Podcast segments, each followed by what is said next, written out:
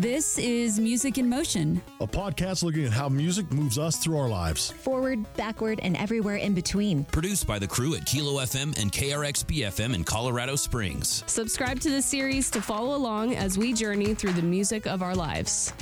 Hello, it's Sean with the Music in Motion podcast. Thanks for jumping in and checking out this new episode. I got to check in with Honor, singer songwriter out of Scotland. He's new up and comer, although he has quite the history when it comes to music in general. He's quite prolific and has had some big names that he's worked with. But, you know, you got to listen in on the conversation to get more of that. So, with that, here is my conversation with With honor. And I have to tell you, we started everything off with me asking that question that you ask everybody in 2020. So, how's it been during, you know, 2020? Yeah, it has. yeah, totally.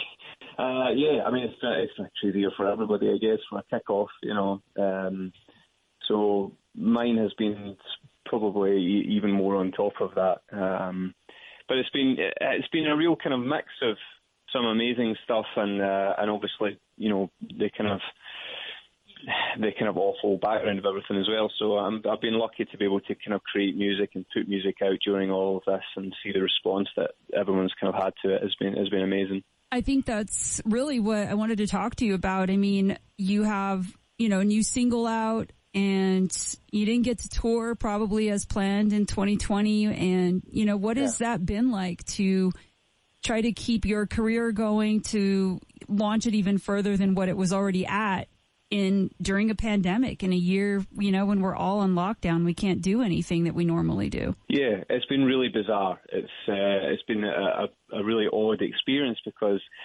even things like this, like talking to you and, and you know talking to, to you know radio stations or press or people who have been supportive, I'm doing it all from within the same four walls. You know, so like Yeah. I know my music is out and people are listening to it and enjoying it, and um, it, it, you know it means a hell of a lot and it's incredible. But it does feel slightly surreal that I'm not part of that either. You know, I'm not playing shows you know, I'm not seeing that kind of response face to face. So it's a little bit like a simulation sometimes.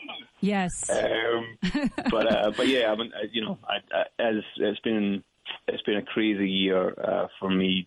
Uh, all of our touring plans were obviously cancelled, and um, I kind of went back to the studio and started to write. But from that, you know, various sort of uh, opportunities and things came because I was working with other artists who would probably have been touring. So, uh, you know, there's that as well. in one way, can you sort of look at it as a positive as well, though, in that you can focus a little bit more on your work and on your art and sort of hone it the way you want to hone it and get it out there the way you want to get it out there.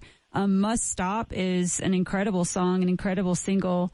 And I don't know if that, the plan on that single in general, like altered because of pandemic and, you know, our people maybe have more access to it right now because of streaming. And I, I'm just curious how that works for an artist like you. Yeah, it's it's funny because I go back and forward myself on it. You know, sometimes I really curse the fact that I'm not touring and I'm not seeing people and I'm not able to kind of push the tracks sort of traditionally. But then other times, you're right. I, I have to remember that I've had so many opportunities um, that I may not have had because of, of being locked down. Um, you know, even working with Sarah from Phantogram, that that was a situation that happened when we were both locked down and both had time in the studio to, to do something. Would that have been the case? Um, otherwise, you know, I don't know. So it's it's hard. I think I'm trying to look at everything in a positive light. Um, right now, I'm in the studio. I've been in this same little studio room for the last two weeks.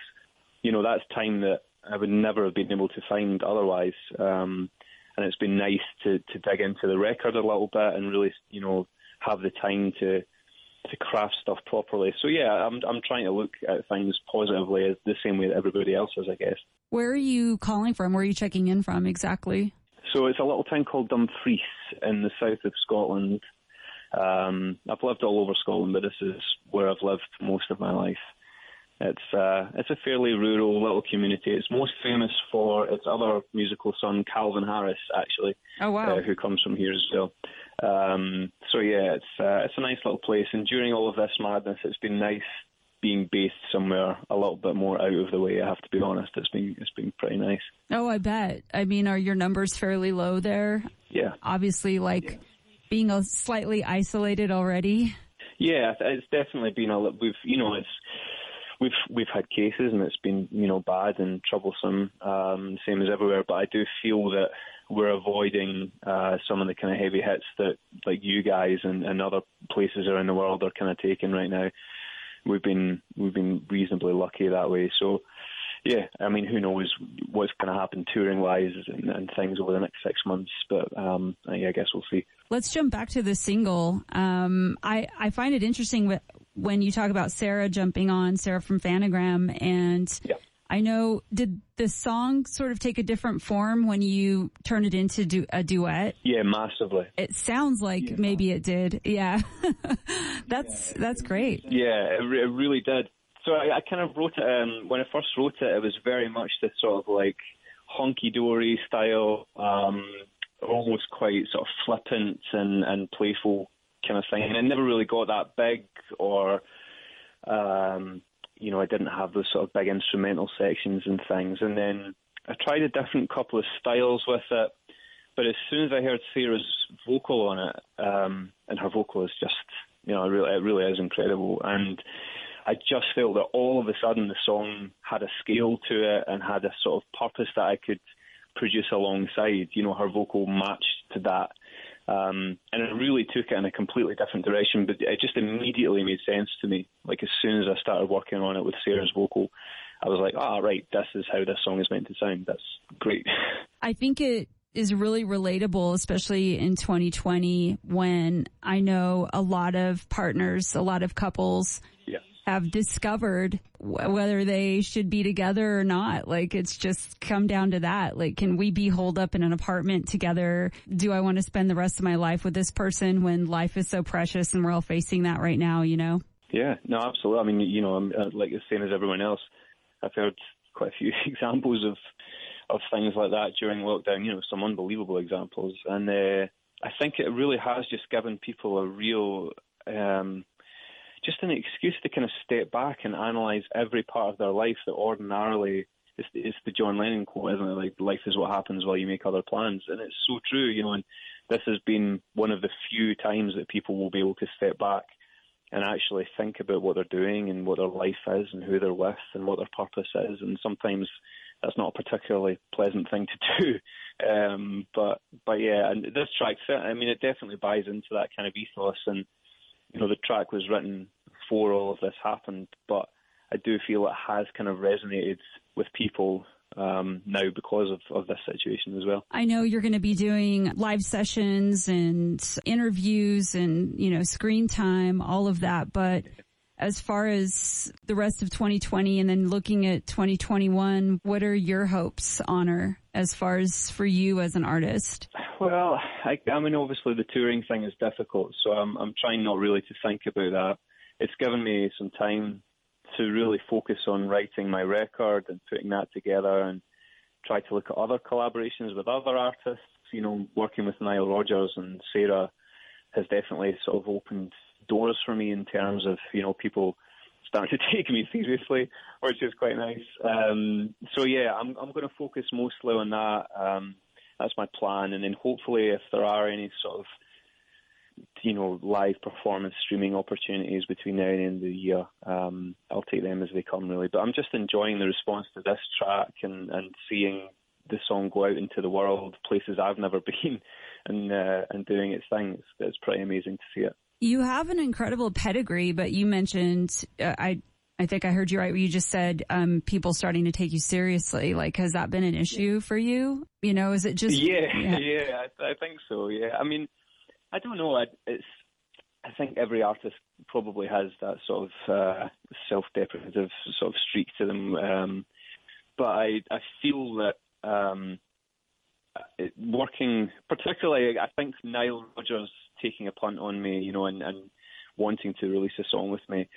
He's one of my heroes. You know, he's a real idol of mine. I'm a massive David Bowie fan, and uh, yes. I've, you know, I've been a huge Nile Rodgers follower my entire life. So the fact that someone with his pedigree would say, you know, this is good. This is, you know, stick in. You're doing, you're doing it right.